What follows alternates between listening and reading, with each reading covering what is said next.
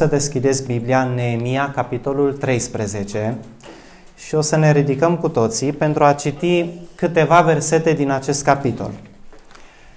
Cu ajutorul lui Dumnezeu, astăzi o să încheiem seria de mesaje din Cartea Neemia, o carte care a fost pe cât de practică, pe atât de actuală și cu multe aplicații frumoase pentru noi, dar care astăzi am ajuns la sfârșitul ei și după ce vom citi pasajul din Neemia, capitolul 13, o să ne și rugăm ca Dumnezeu să ne dea un timp binecuvântat și să ne vorbească. Citim de la versetul 4 până la versetul 14. Neemia, capitolul 13, începem cu versetul 4.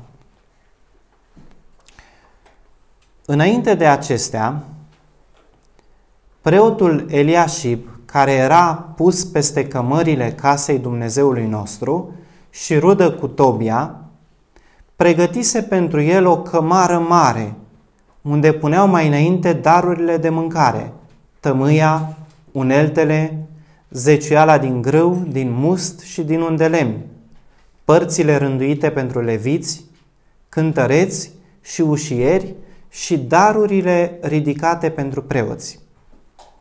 Eu nu eram la Ierusalim când s-au petrecut toate acestea, căci mă întorsesem la împărat în al 32-lea an al lui Artaxerxe, împăratul Babilonului. La sfârșitul anului am căpătat de la împărat învoire să mă întorc la Ierusalim și am văzut răul pe care îl făcuse Eliashib, pregătind o cămară pentru Tobia în curțile casei lui Dumnezeu. Mi-a părut foarte rău și am aruncat afară din cămară toate lucrurile lui Tobia. Apoi am poruncit să se curețe odăile și am pus iarăși în ele uneltele casei lui Dumnezeu, darurile de mâncare și tămâia.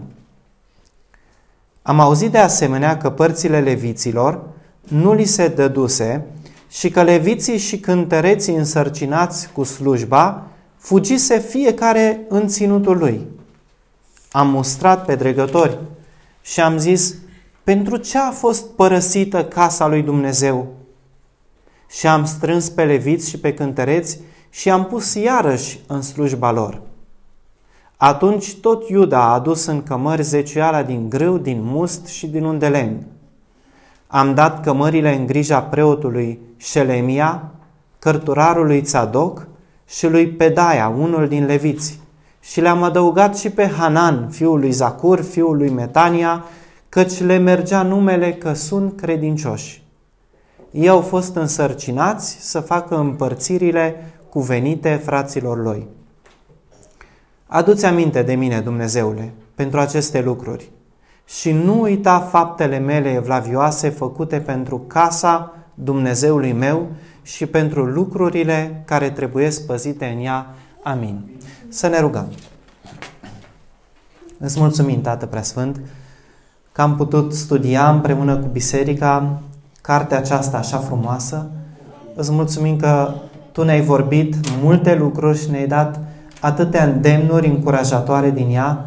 Doamne, ajută-ne ca și în timpul care ne stă înainte să fim cu inima deschisă pentru a primi cuvântul Tău și să primim putere prin Duhul Tău ce Sfânt, ca tot ceea ce învățăm să trăim și să aplicăm în viețile noastre. În numele Domnului Isus ne rugăm. Amin. Amin. Puteți să ocupați locurile.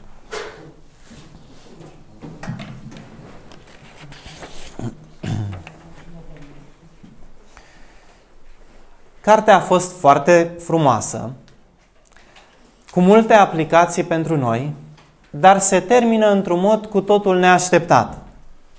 Și dacă ați observat, după ce Dumnezeu ne spune de modul în care evreii s-au mobilizat, în care fiecare s-a implicat și a lucrat în dreptul lui, au reparat toate zidurile din jurul Ierusalimului, au reintrodus închinarea și au dat drumul iarăși jerfelor și tot sistemului de închinare iudaic și au fost o mărturie pentru toate popoarele, se termină neașteptat. Și capitolul 13 ne spune că după toate aceste eforturi mari și după toate lucrurile bune pe care le-au făcut, ei s-au întors la viața de dinainte, la obiceiurile rele, care sunt descrise în acest capitol nu doar în versetele pe care le-am citit, ci în tot capitolul, și se ridică o întrebare. De ce oare Dumnezeu a mai inclus și capitolul 13 în cartea Neemia? Nu era mai bine să se termine cartea în capitolul 12, așa cum am ascultat în predica de data trecută, când Dumnezeu a îngăduit sfințirea zidurilor, în care leviții s-au strâns din toate părțile și s-au închinat lui Dumnezeu și a fost o bucurie așa de mare în cetate, că strigătele s-au auzit până în depărtări. Parcă era mai potrivit să se termine cartea acolo, nu? Dar Dumnezeu îngăduie să vedem ce s-a întâmplat și după bucuria aceasta nespus de mare, când Neemia s-a întors înapoi la slujba lui în Imperiul Babilonian și evrei repede s-au întors la obiceiurile lor proaste. Ba mai mult, toate eforturile de până atunci parcă au fost în zadar, pentru că lucrurile cu care s-au confruntat înainte și toate încercările din timpul construcției, acum vedem că se lasă copleșiți de ele și ele, iarăși, aceste lucruri rele își prind rădăcinile printre evrei. Și ca să înțelegem răspunsul la această întrebare, de ce Dumnezeu îngăduie să adauge și capitolul 13, arătând o realitate, pentru că Biblia arată întotdeauna și părțile bune și părțile rele ale fiecarei situații și să înțelegem de ce se întâmplă lucrurile așa. Uh, înainte de asta vreau să facem o scurtă recapitulare a cărții, pentru că astăzi este ultimul capitol din carte. Cartea, dacă vă aduceți aminte, începe cu veștile pe care Neemia le aude și atunci când aude aceste lucruri, inima lui începe să se frământe. Ce pot să fac ca lucrurile să nu rămână în starea aceasta? Și în primul mesaj am învățat cum rugăciunea este începutul oricărui lucru bun. Când Neemia aude, începe să se roage. Dar rugăciunea lui nu era doar una teoretică, ci se ruga ca să primească înțelepciune și o ocazie bună de la Dumnezeu ca să știe cum să se implice. De aceea discutam atunci că fiecare dintre noi trebuie să avem lucrarea lui Dumnezeu pe inimă. Să ne gândim, Doamne, ce pot să fac pentru Tine? Ce pot să fac pentru împărăția Ta? Cum să întrez viața și în ce să mă implic în așa fel încât să nu stau nepăsător, ci să fac ceva pentru veșnicie, pentru împărăția Ta. Și o astfel de inimă a avut Neemia și pentru astfel de inimă ar trebui să ne rugăm fiecare dintre noi, să fim sensibili la lucrarea lui Dumnezeu și să ne rugăm întotdeauna ca și noi să putem să contribuim cu ceva. După aceea, în capitolul 2, am văzut cum Neemia s-a dus și cu o discreție deosebită, înainte de a se apuca de orice lucru, s-a dus și singur a făcut o analiză a situației din Ierusalim. Și vă aduceți aminte capitolul 2, foarte frumos, în care Neemia ajunge acolo, stă câteva zile, nu vorbește cu nimeni, poate s-a rugat, poate a postit, poate s-a odihnit, după care în timpul nopții, însoțit doar de câțiva oameni de încredere, s-a dus și a văzut situația cu ochii lui. Și discutam atunci ce important este ca înainte de a ne apuca de ceva, înainte de a da un sfat, înainte de a emite o judecată, înainte de a începe un proiect, să te rogi, să cântărești lucrurile, să cunoști situația și să dai dovadă de înțelepciune. Spre deosebire de oamenii care vorbesc sau acționează și după aia gândesc, un creștin trebuie să fie întotdeauna chipzuit să se roage, să, ne, să analizeze, să cântărească lucrurile și doar mai apoi să se apuce să vorbească sau să facă ceva. Și Domnul să ne dea la fiecare dintre noi înțelepciunea aceasta pe care a avut-o și Neemia. În capitolul 3 vorbește despre mobilizarea pe care a făcut-o Neemia. Și vă aduceți aminte de expresia aceasta că fiecare s-a ridicat în dreptul lui. Și discutam atunci ce important este ca biserica să lucreze întotdeauna în unitate. Ceea ce poți face în, în echipă, într-o echipă, este întotdeauna cu mult mai bun și mai măreț decât poți realiza de unul singur. Iar Dumnezeu a chemat biserica să fie o astfel de echipă, în care în unitate proiectele pe care le gândesc, slujirea pe care o fac, viziunea pe care o au, să fie făcută în unitate și în echipă. Și Domnul să ne ajute noi ca biserică, Biserica Ava, să fie o astfel de biserică, în care unitatea, călăuzirea Duhului Sfânt să se simte din plin. Și tot ceea ce facem, să nu facem vreodată în competiție sau pentru a ieși noi în evidență, ci în unitate, călăuziți de Duhul lui Dumnezeu.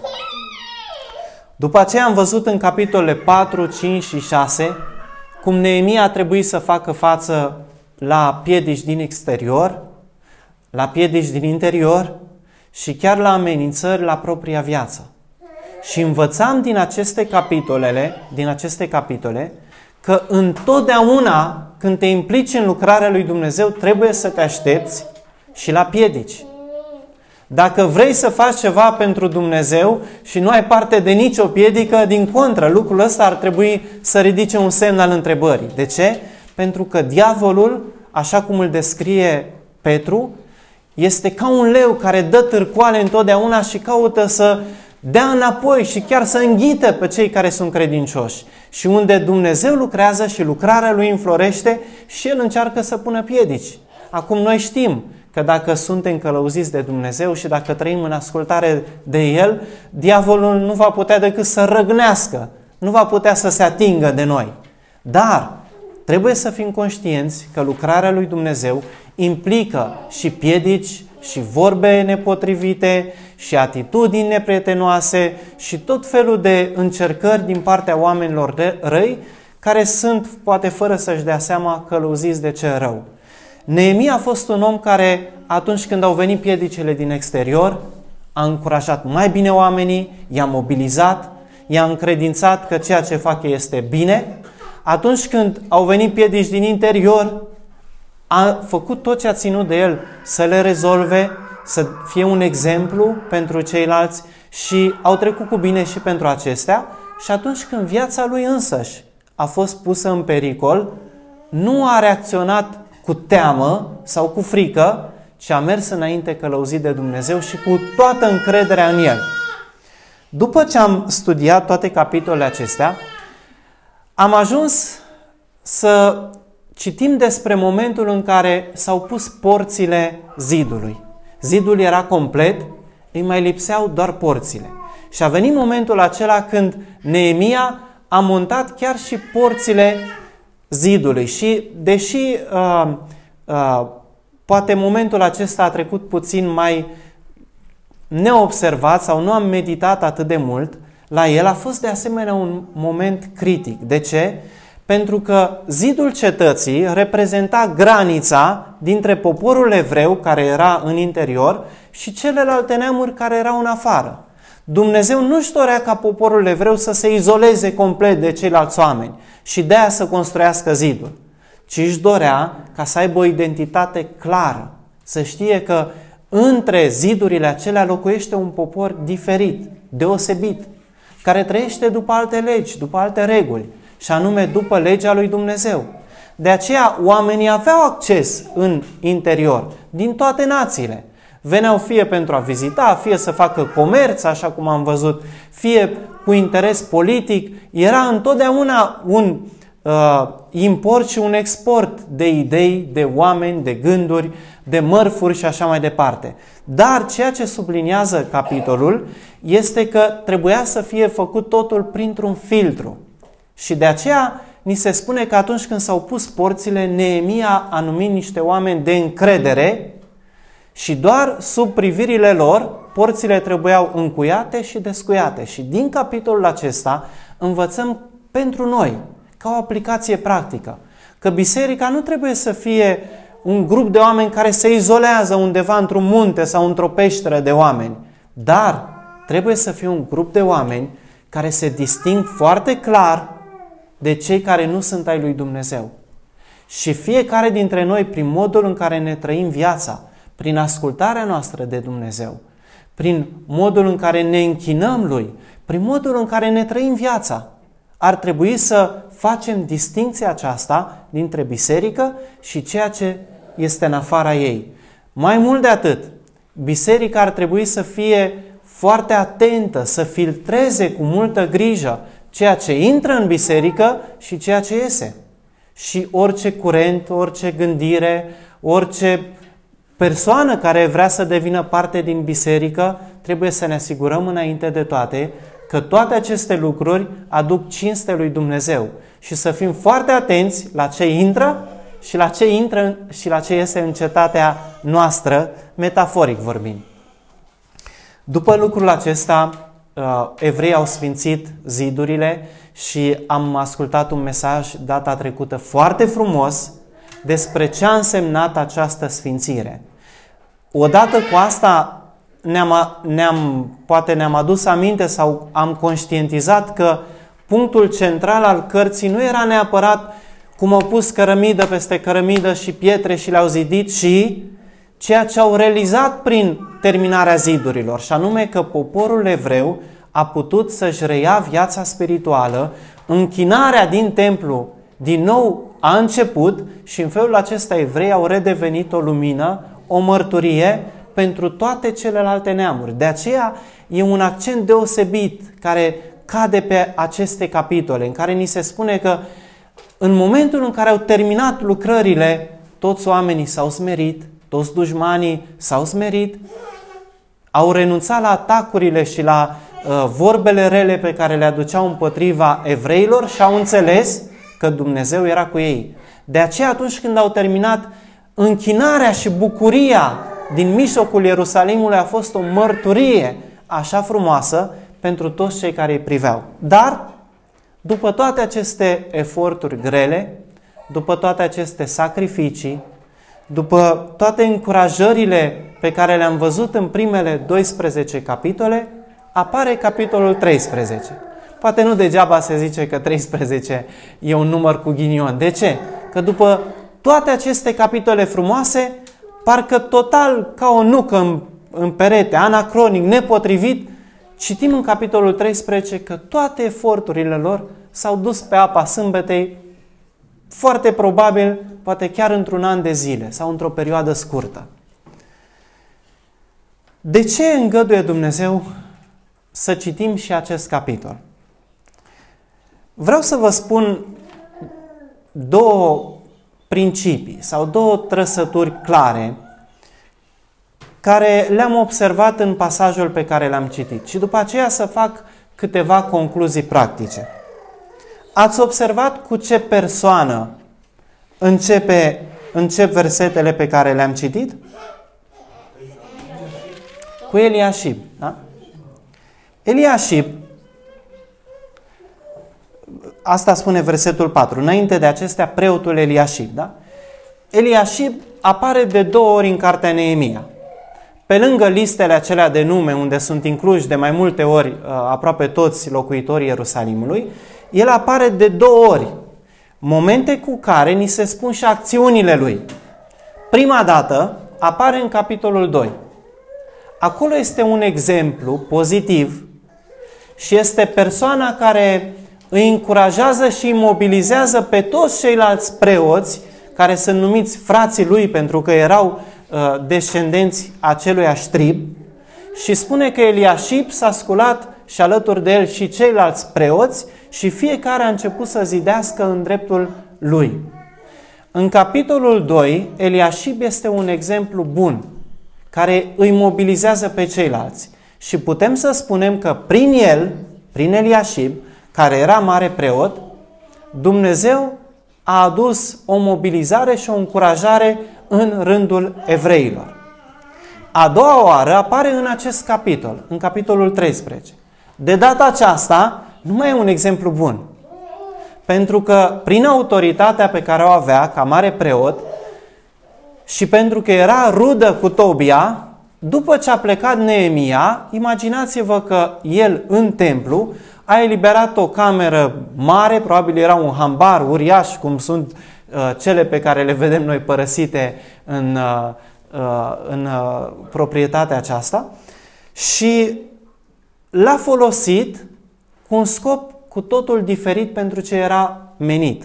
Și anume, uh, hambarul acela trebuia să slujească ca un depozit în care se strângeau zeciuielile și dărniciile evreilor și din acele zeciuieli și dărnicii să se împartă celor care slujeau la templu. El l-a luat, l-a eliberat de toate aceste lucruri și l-a dat lui Tobia ca să țină lucrurile lui personale acolo. Se pare că Tobia acesta era un om influent, un om care avea mulți robi, multe posesiuni și el a intrat în acel hambar, puteți să vă și imaginați uitându-vă la clădirile acestea, și l-a folosit pentru el. S-a întâmplat un lucru trist, și anume pentru că evrei, cântăriții, leviții și așa mai departe n-au mai fost sprijiniți financiar, n-au mai avut din ce să trăiască cu așadar, așadar au zis nu putem să murim noi și familiile noastre de foame și capitolul ne descrie cum toți aceștia s-au dus la casele lor și proprietățile lor pentru că nu mai au fost sprijiniți după dreptul lor.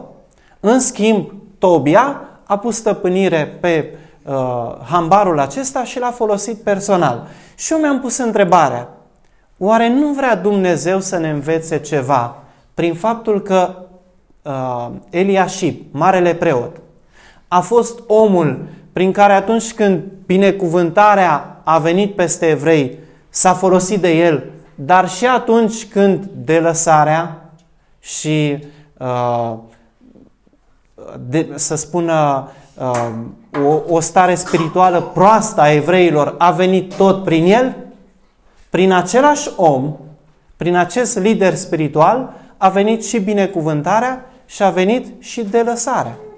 Interesant, nu?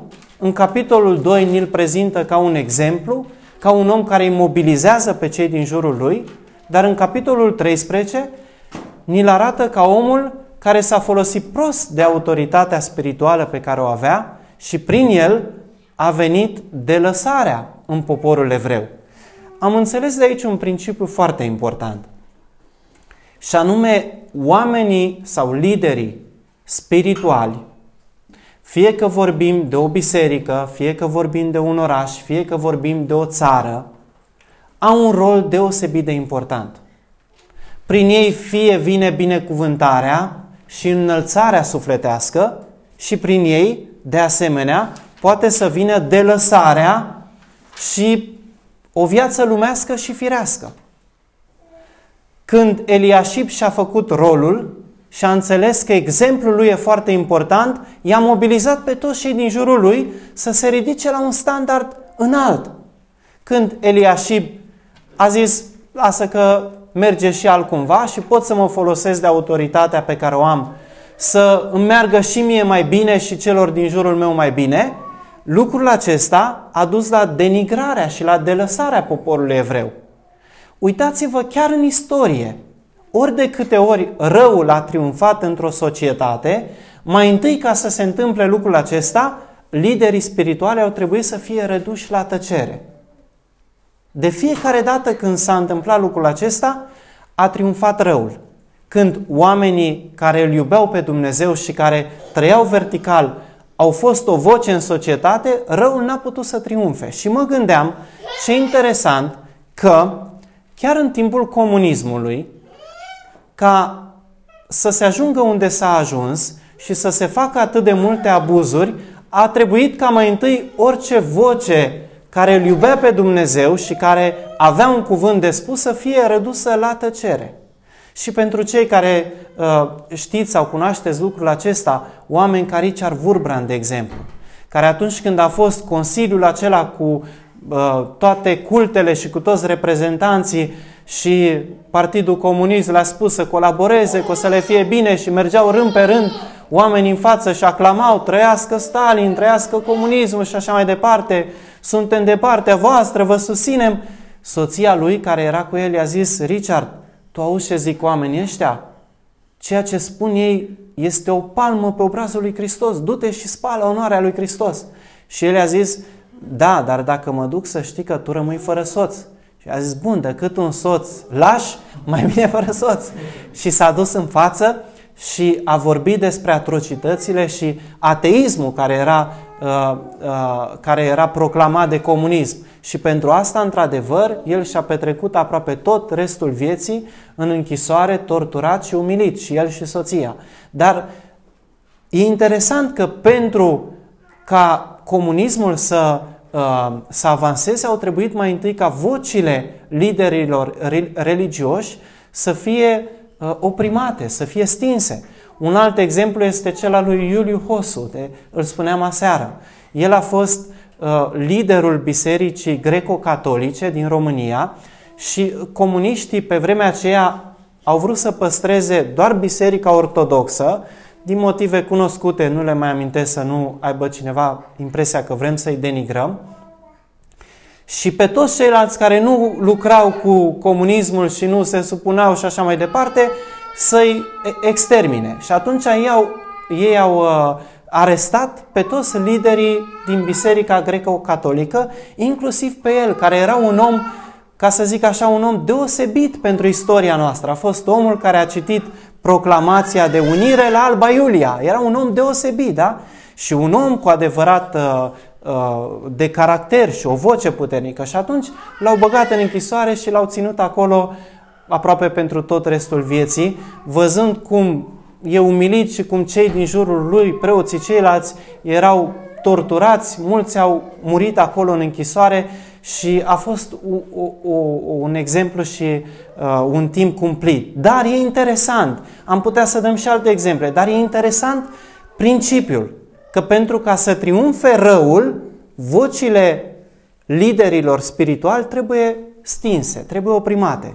În schimb, dacă oamenii care îl iubesc cu adevărat pe Dumnezeu, care au o voce în societate, își pot spune cuvântul, Dumnezeu va aduce binecuvântarea.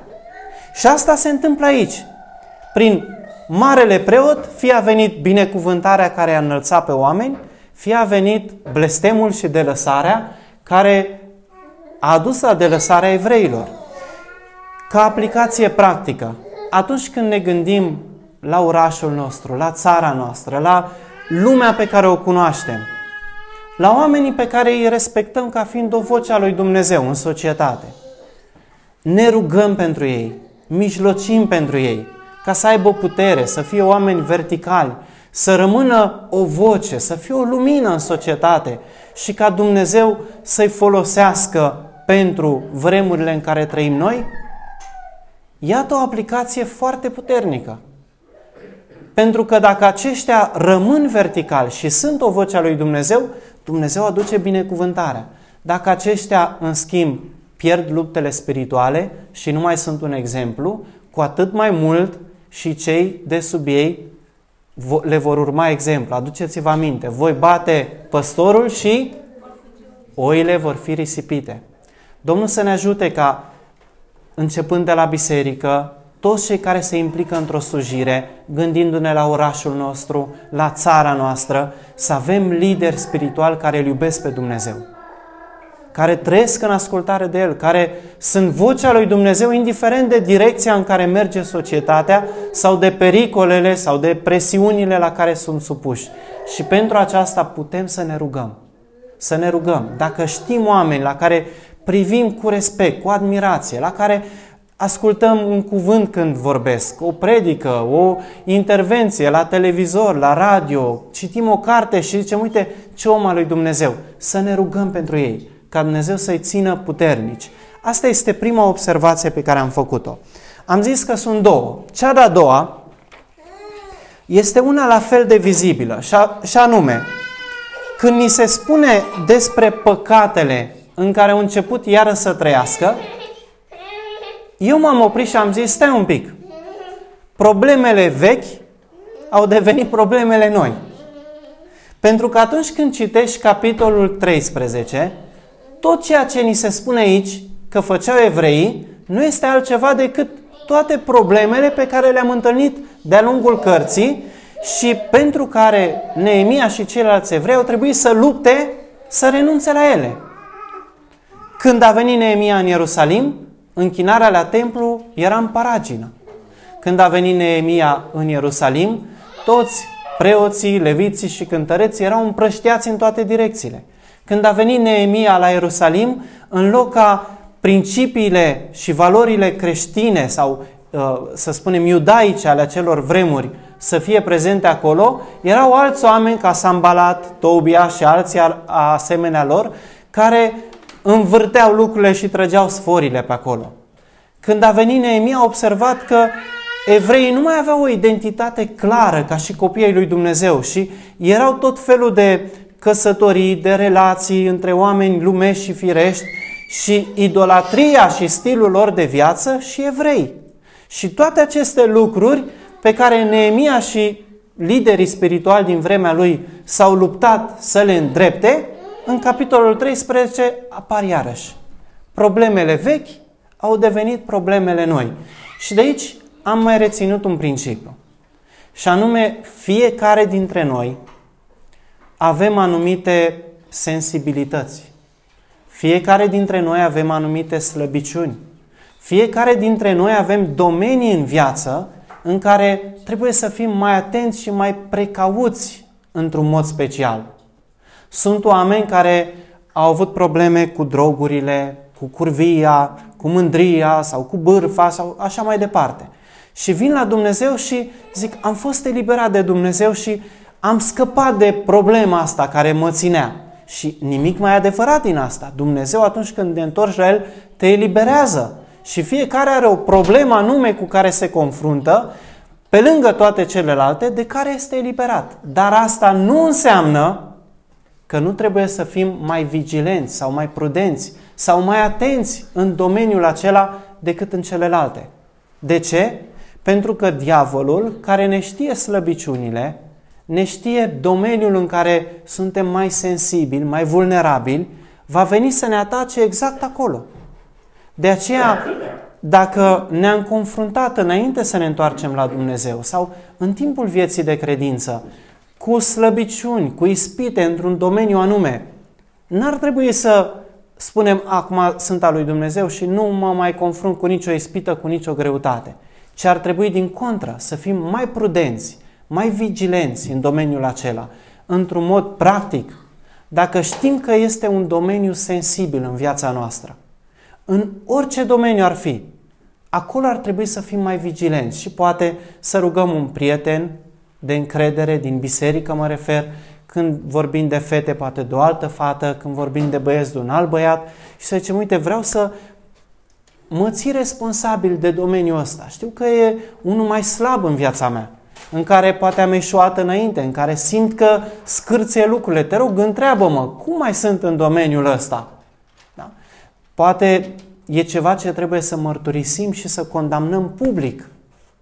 Un păcat sau o, o înclinație sau o stare, o slăbiciune pe care să o mărturisim. Uite, vreau să vă mărturisesc că în direcția aceasta sau în problema aceasta eu sunt mai slab, am nevoie de rugăciune, de post, de încurajări, de sfaturi. Dar țineți minte lucrul acesta. Problemele vechi au devenit problemele noi. Dacă sunt anumite domenii de slăbiciune în viața noastră, nu încercați să le ascundeți. Nu închideți ochii. Să nu treceți sau să aveți impresia că dacă ați fost vulnerabili acolo, nu o să mai aveți nicio ispită când v-ați întors la Domnul. Ci din contră, fiți mai prudenți. Puneți o barieră în plus, puneți un filtru în plus, puneți un sprijin din partea uh, unei persoane de încredere lângă dumneavoastră ca să nu cădeți în ispite cu care v-ați confruntat în trecut.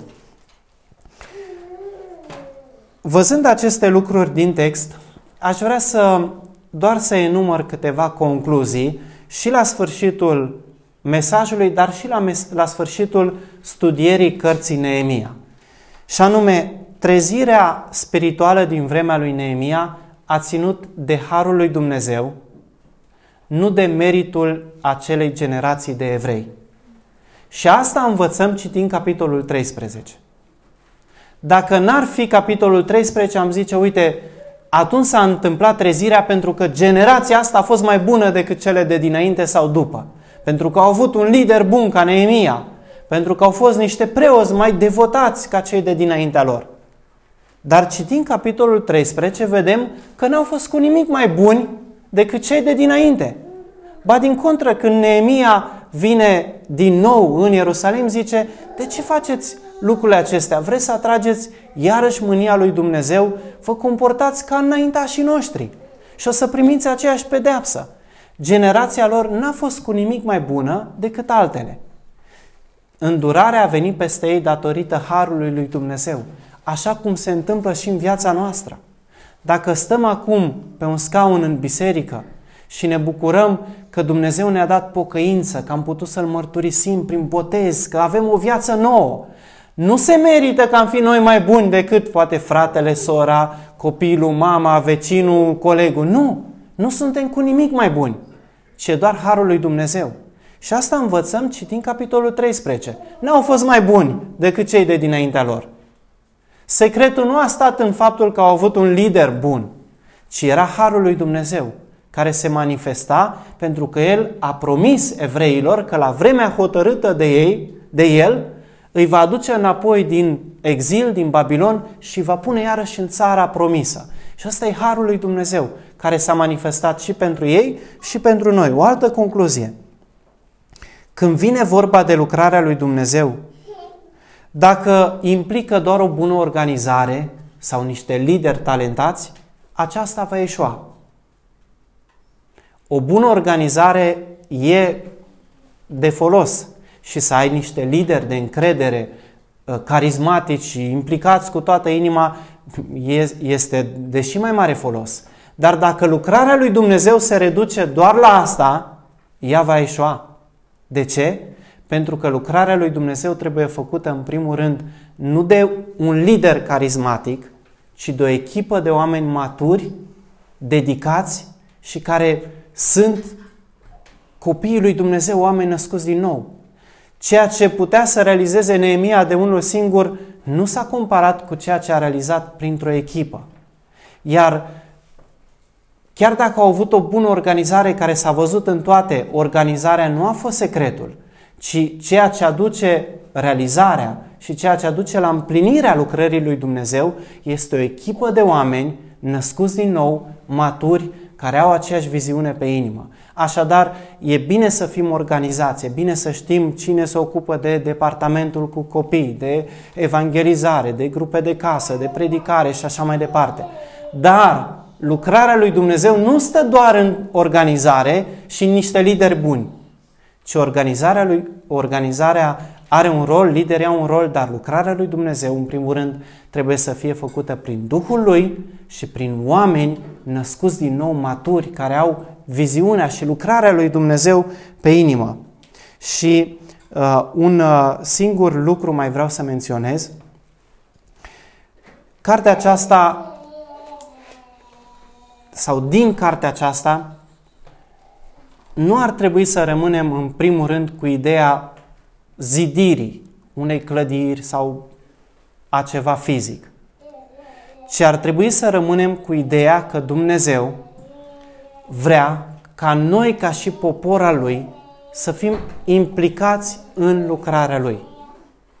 Implicarea Lui rar implică zidire fizică, implică câteodată și asta, dar e o mică fracțiune din ce înseamnă. Lucrarea Lui înseamnă evangelizare, înseamnă lucrare socială, lucrare cu copiii, înseamnă consolidarea trupului lui Hristos și înseamnă toate slujirile pe care Dumnezeu ni le amintește în Biblie. Nu fi nepăsător, nu sta cu mâinile în brațe, nu te uita, nu aștepta să se întâmple lucrurile, nu te aștepta doar la alții, ci pune pe inimă, Doamne, dacă Tu m-ai chemat să fiu al Tău, vreau să și fac ceva pentru Tine. Vreau să mă implic, să fac ceva pentru Tine. Nu datorită mie, nu că aș fi mai bun, nu că aș avea o înțelepciune, nu că aș avea un talent, deosebit, ci pentru că mă bazez pe înțelepciunea ta, pe călăuzirea Duhului tău ce sfânt și pe putere de la tine. Și Domnul să ne ajute ca fiecare dintre noi să fim implicați în lucrarea lui Dumnezeu. Amin. Haideți să încheiem uh, timpul de astăzi cu